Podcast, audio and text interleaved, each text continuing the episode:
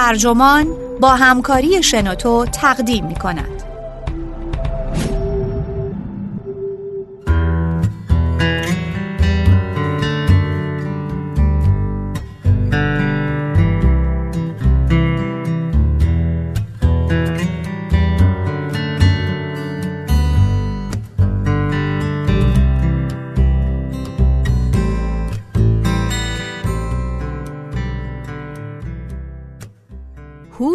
مسئله عمیقا سیاسی است. نوشته استیون کیو. ترجمه علی حاتمیان. منبع ایان. ترجمه شده در وبسایت ترجمان. گوینده اکرم عبدی.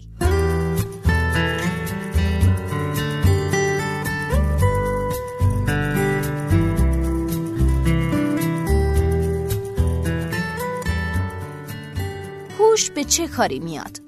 پاسخ این سوال از افلاتون تا امروز این بوده. سلطه. در این تفکر همواره سلسله مراتبی ناگسستنی از نظر هوشی بین انسانها برقرار بوده. باهوشترین ها از نظر طبیعی حق یا حتی وظیفه داشتند که بر دیگران فرمان برانند.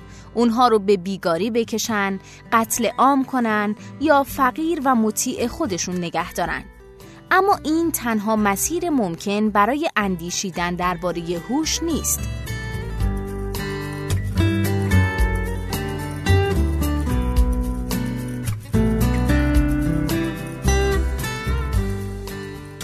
به موازات بزرگ شدن من در انگلستان در نیمه دوم قرن بیستم مفهوم هوش هم بالو پر پیدا کرد. در اون مقطع برخورداری از هوش بالا آرزوی همه بود. موضوع بحث قرار می گرفت و مهمتر اینکه به دقت سنجیده می شد. در سن 11 سالگی ده ها هزار نفر از ما رو در سراسر کشور به سالن‌هایی پر از نیمکت هدایت کردند که در اونها بنا بود با آزمون هوش 11 پلاس سنجیده بشیم. نتایج این امتحان چند ساعته می‌تونست تعیین کنه که چه کسی برای آمادگی ورود به دانشگاه و مشاغل سطح بالا به مدارس گرامر خواهد رفت. چه کسی بناست در هنرستان تحصیل کنه و مهارت‌های کاری یاد بگیره و چه کسی باید در دبیرستان‌های جدید درس بخونه. ابتدا به تمرین های درس های پایه بپردازه و سپس به جهان کارهای سطح پایین و یدی فرستاده بشه. زمانی که من در آزمون هوش شرکت کردم تا جایگاه هم در جهان مشخص بشه این ایده که هوش هم مثل فشار خون و اندازه کفش قابل کمی سازیه به سختی صد سال قدمت داشت اما چنین برداشتی از هوش به عنوان عاملی که مرتبه فرد رو در جهان مشخص می‌کنه بسیار قدیمی تره. این فکر مثل رشته‌ای در تفکر غربی از افلاتون تا نخست وزیر کنونی انگلستان ترزا می جریان داشته. در واقع گفتن اینکه فردی باهوش نیست هرگز بیانی ساده از توانایی های ذهنی اون نیست بلکه همواره نشان از داوری جمعی درباره کارهایی داره که اون مجاز به انجام اونهاست به بیان دیگه هوش چیزی کاملا سیاسیه این رتبه بندی بر اساس هوش گاهی معقول به نظر می‌رسه. چرا که ما انسانها به پزشکان، مهندسان و حکمرانانی نیاز داریم که احمق و کمهوش نباشن. اما ماجرا جنبه تاریکی هم داره.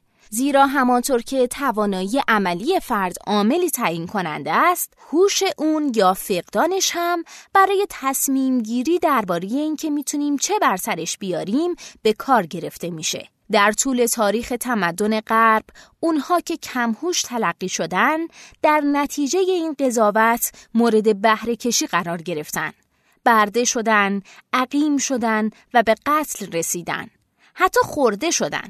البته اگه موجودات غیر انسانی و حیوانات رو هم در این تحلیل جای بدیم. این داستان قدیمی و در واقع باستانیه. اما داستان با ورود به قرن بیستم و پیوستن عنصر تازه‌ای به این روند جذابتر هم میشه. این عنصر تازه هوش مصنوعیه. در سالهای اخیر پیشرفت‌های صورت گرفته در هوش مصنوعی به سطوح قابل توجهی رسیدن. خیلی از متخصصان باور دارند که این پیشرفت‌ها به زودی از اینم بیشتر خواهند شد. متخصصان این حوزه حیران و هیجان زدن و پیام های توییتری مداومی در این باره ارسال می کنن. برای درک اینکه چرا ما به این مسئله اهمیت میدیم و چرا از اون میترسیم باید هوش رو به عنوان مفهومی سیاسی درک کنیم و به طور مشخص تاریخ طولانی اون رو به مسابه پایه و اساسی برای سلطه درک کنیم. اصطلاح هوش به خودی خود هرگز در بین فیلسوفان انگلیسی زبان متداول نبوده. البته این اصطلاح هیچ ترجمه مستقیمی به دو زبان مهم دیگه در سنت فلسفه غرب یعنی یونانی و آلمانی هم نداره. اما به این معنا هم نیست که فیلسوفان به این مسئله بی تفاوت بودن. در واقع خیلی از اونها به نحو وسواسگونه دل مشغول هوش یا حداقل بخشی از اون بودن. یعنی عقل یا عقلانیت در واقع اصطلاح هوش برای پنهان کردن معادلی کهنهتر در گفتار سیاسی و آمیانه مطرح شده. این اصطلاح تنها با رشد رشته نوظهور روانشناسی که تعبیر هوش رو از آن خودش می‌دونست جایگاه ویژه‌ای پیدا کرد. گرچه امروزه خیلی از محققان از نگرشی وسیعتر به هوش پشتیبانی می‌کنن اما عقل همچنان بخشی از این مفهوم باقی مونده. بنابراین زمانی که درباره نقش تاریخی هوش حرف می‌زنیم این پیش زمینه تاریخی و مفهومی رو هم پیش روی خودمون خواهیم داشت. داستان هوش با افلاتون آغاز شده. او در تمام نوشتههاش ارزش بسیار والایی برای تفکر قائله. و از دهان سقراط اعلام می‌کنه که زندگی نیازموده ارزش زیستن نداره. افلاتون در بین جهانی آکنده از استوره و رازباوری برخواست تا حرف تازه‌ای بگه. اینکه حقیقت تنها از راه عقل بنا نهاده میشه. همون دیدگاهی که امروز کارکرد هوش تلقی میشه. این نگاه افلاتون رو به نتیجه گیری مشهورش در جمهوری هدایت می‌کنه که حکمران ایدئال همان فیلسوف شاه است. چرا که تنها فیلسوف می‌تونه بر اساس نظم صحیح اشیا عمل کنه. بدین گونه افلاتون اعلام می‌کنه که تنها باهوشترین فرد شایسته حکومت بر دیگرانه که در واقع نوعی شایسته سالاری بر اساس هوش محسوب میشه. این ایده در زمان خودش ایده انقلابی بود. آتن داشت دموکراسی یا همون حاکمیت مردم رو تجربه می کرد. اما آتنی ها برای اینکه عضوی از این مردم به شمار بیان باید مذکر می بودن و نه ضرورتا باهوش. در مناطق دیگه هم طبقه حاکم از کسانی تشکیل می شد که یا در میان نخبگان موروسی بالیده بودند یا باور داشتن دستورات الهی رو دریافت می‌کنن یا بر اساس زور اوریان به قدرت رسیده بودن. ایده تازه افلاتون در گوشهای مشتاق روشنفکران اون دوران از جمله شاگرد اون یعنی ارسطو زنگ زد. البته ارسطو دیدگاهی عملگراتر داشت و متفکری بود با گرایش به تقسیم و طبقه بندی. او ایده اولویت عقل رو از افلاتون اخذ کرد و اون رو برای آنچه باور داشت سلسله مراتب طبیعی جامعه است به کار گرفت.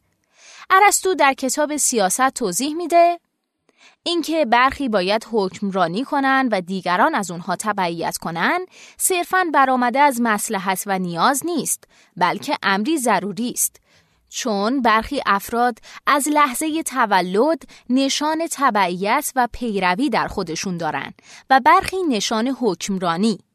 آنچه حکمران را از دیگران متمایز می‌کنه دارا بودن عنصر اقلانیه مردان آموزش دیده از این ویژگی بیش از سایرین برخوردار هستند و به همین دلیل به صورت طبیعی حاکم بر زنان هستند. از آن سو مردانی که توانایی استفاده از نیروی بدنشون رو دارن طبعا برده هستند. با پایین رفتن از نردبان اقلانیت به حیوانات می‌رسیم.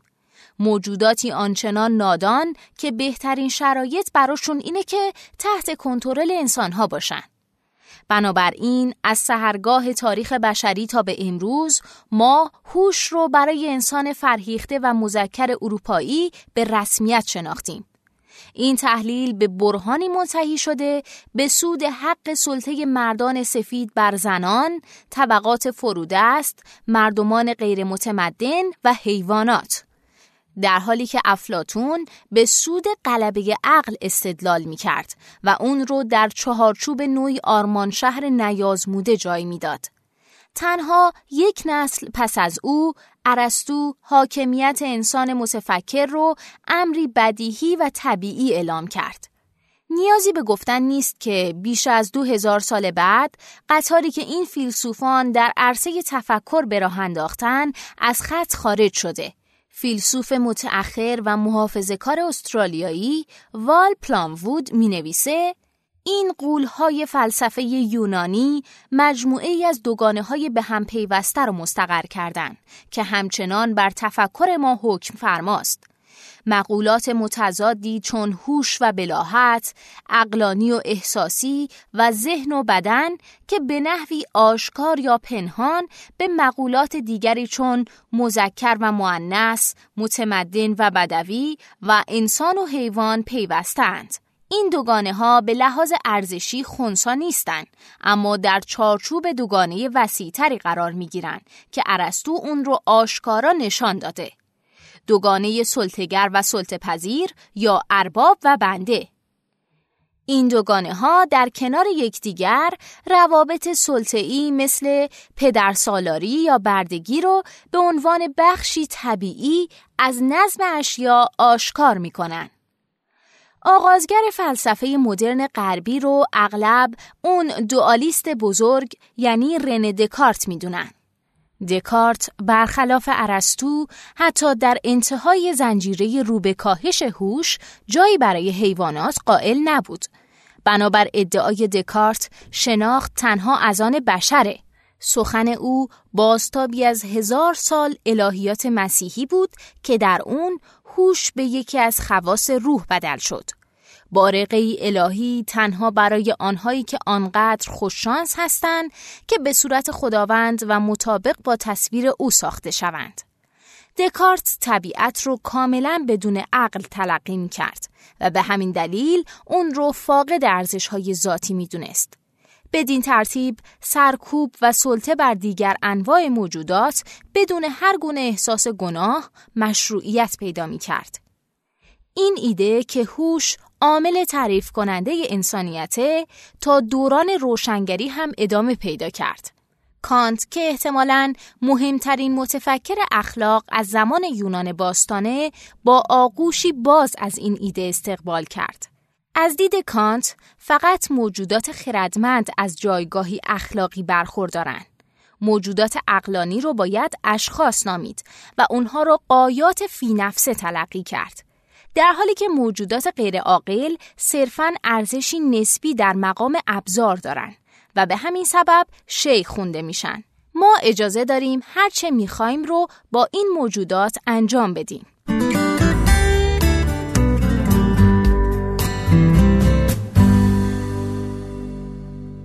تلقی کانت موجود خردمند که امروز اون رو موجود هوشمند مینامیم ارزش و مرتبه بینهایتی داره در حالی که موجود غیر عاقل یا غیر هوشمند چنین ارزشی نداره. استدلال های اون در این خصوص بسیار ماهرانه و جالب توجه هستند. اما در نهایت کانت هم به نتیجه گیری مشابهی با ارسطو می‌رسه. اینکه در جهان اربابانی به تب و بردگانی به تب وجود دارند و هوش همون عاملیه که این دو رو از یکدیگر متمایز می‌کنه. این مسیر تفکر در ادامه گسترش پیدا کرد و به جزء محوری منطق استعمار تبدیل شد. استدلال استعماری بر اساس عقل این گونه بیان میشه که مردمان غیر سفید از هوش کمتری برخوردارند و در نتیجه فاقد صلاحیت لازم برای حکمرانی بر خود و سرزمینشون هستند. به این ترتیب نابودی فرهنگ این مردمان و تصاحب قلمرو اونها کاملا مشروع و حتی به عنوان نوعی وظیفه بر دوش مردمان سفید گذاشته شده. به علاوه از اونجا که هوشمندی انسانیت افراد رو تعریف می‌کنه، هوشمندی کمتر سبب میشه این افراد کمتر انسان باشن. لذا اونها از منزلت اخلاقی کامل برخوردار نیستند و کشتن یا به بردگی گرفتن اونها امری مطلوب و پذیرفته است. همین منطق در ارتباط با زنان هم به کار گرفته میشه. زنان بیش از اون دمدمی مزاج و احساساتی تلقی میشن که از امتیاز مرد عاقل برخوردار باشن. چنانکه جوانا بورک از دانشگاه بربک لندن نشون داده در بریتانیای قرن 19 هم زنان حتی کمتر از حیوانات اهلی تحت محافظت و حمایت قانون قرار داشتند. بر این اساس شاید جای تعجب نباشه که هوش رسمی در طول دهه ها بیش از اون که درمانی برای سرکوب زنان باشه در مقام عامل تشدید کننده نابرابری عمل کرده. سر فرانسیس گالتون رو اغلب مؤسس دانش اندازهگیری ذهن می‌دونن. او تحت تأثیر کتاب منشأ انواع قرار داشت که امزادش چارلز داروین به رشته تحریر درآورده بود. این کتاب گالتون رو به این باور رسوند که توانایی هوشی کاملا ارسیه و از طریق تولید مثل انتخابی و کنترل موالید افزایش پذیره. گالتون بر همین اساس تصمیم گرفت تا راهی برای شناسایی توانمندترین افراد جامعه پیدا کنه و اونها رو به زاد و ولد بیشتر تشویق کنه. در چارچوب این منطق افراد کمهوشتر باید از تولید مثل دلسرد می شدن و در واقع از زاد و ولد اونها ممانعت به عمل می اومد تا از نوع بشر محافظت بشه. به این شکل علم اصلاح نژاد بشر و آزمون هوش همزمان متولد شدند.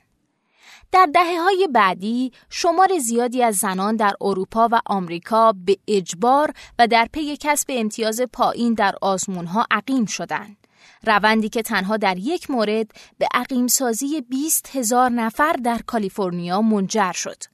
معیارهای هوش برای توجیه برخی از شدیدترین نمونه های وحشیگری در تاریخ به کار گرفته شده. با این حال حاکمیت عقل همواره منتقدان خودش رو داشته.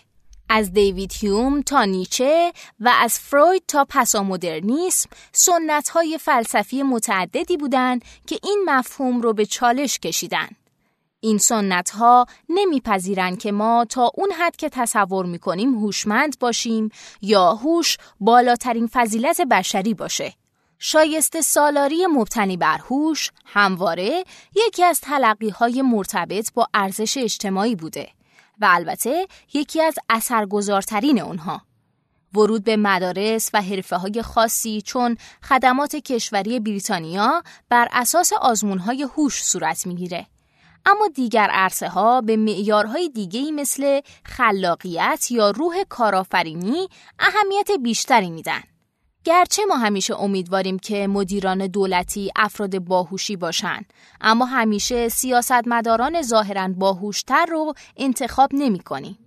آشکار شده که حتی سیاستمدار پوپولیستی مثل دونالد ترامپ هم احساس نیاز می‌کنه تا مدعیشه که اعضای کابینه و دولت اون از بالاترین میزان هوش در بین تمام دوره های گذشته برخوردارن.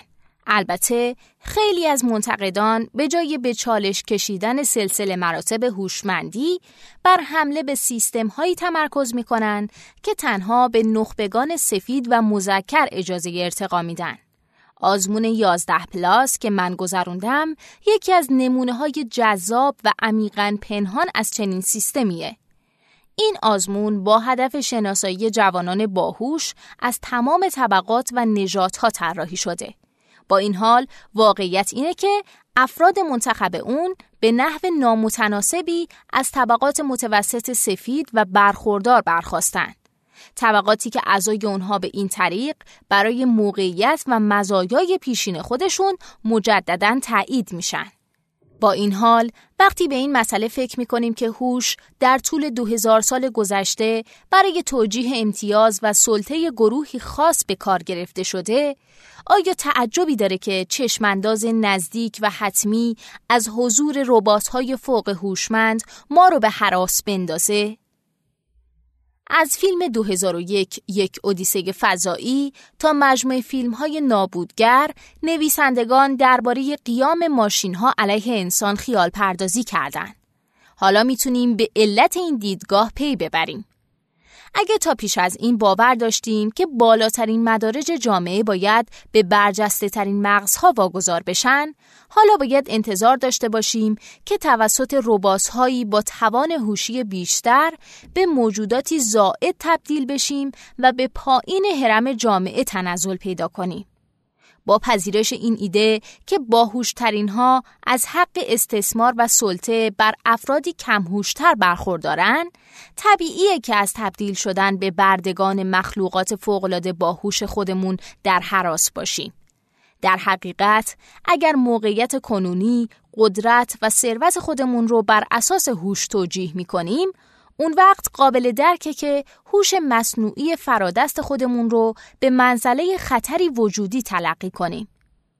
این روایت خاص از برتری و امتیاز می‌تونه توضیح بده که چرا آنچنان که کیت کرافورد متخصص تکنولوژی و محقق اهل نیویورک بیان کرده ترس از زیرکی هوش مصنوعی بیشتر در بین مردان سفید غربی مشاهده میشه دیگر گروه های جنسی یا نژادی تاریخی طولانی از سلطه گروه های برتر و خودمحور رو تجربه کردند و همچنان به نبرد علیه سرکوب و سلطه واقعی مشغولن.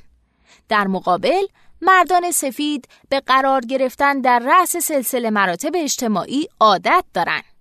به همین جهت اونها چیزهای بیشتری برای از دست دادن دارن اگر موجود جدیدی از راه برسه که دقیقا در عرصه های از اونها پیشی بگیره که سروری مردان در اون موجه بوده. قصد من این نیست که تمام نگرانی ها درباره هوش مصنوعی رو بی بنیاد بدونم. قطعا در کنار مزایای بالقوه خطرات واقعی هم در ارتباط با کاربرد هوش مصنوعی پیشرفته وجود داره. اما خطر سلطه و سرکوبی توسط ربات‌ها مشابه با اونچه استعمارگران اروپایی بر سر مردم بومی استرالیا آوردن یقینا در ابتدای فهرست این نگرانی ها جای نمی‌گیره. دغدغه آنچه ما با هوش مصنوعی خواهیم کرد از دغدغه آنچه هوش مصنوعی ممکنه به خودی خودش انجام بده مهمتره چرا که به کارگیری هوش مصنوعی توسط ما انسانها علیه یکدیگر یا تکیه بیش از حد بر اون احتمال بیشتری داره. مثل داستان شاگرد جادوگر اگه هوش مصنوعی به آسیبی بیانجامد احتمالاً به این دلیله که ما با نیت خیر اهدافی بد اندیشانه رو برای اونها تعریف کردیم نه به این دلیل که خود اونها آرزوی تسلط بر ما رو داشته باشن در واقع بلاحت طبیعی و نهوش مصنوعی همچنان بزرگترین خطره.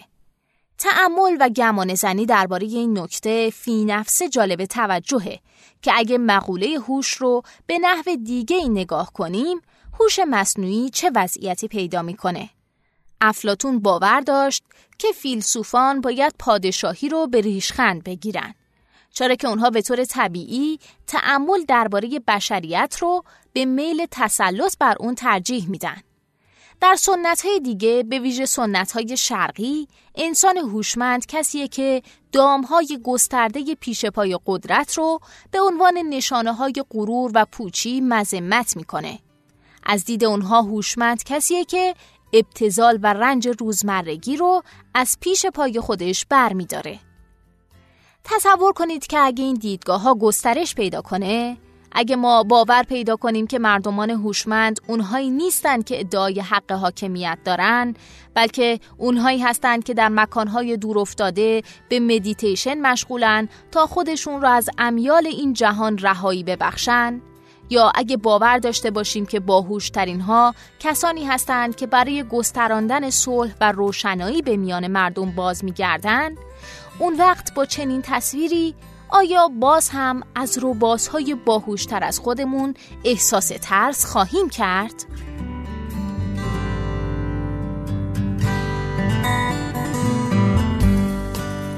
این پادکست اینجا به انتها رسید. ممنونم که با من همراه بودید. اگه شما هم ایده ای دارید که فکر می‌کنید می‌تونه برای بقیه جالب باشه اون رو در قالب فایل صوتی در سایت یا اپلیکیشن شنوتو با بقیه دوستاتون به اشتراک بگذارید. ممنونم.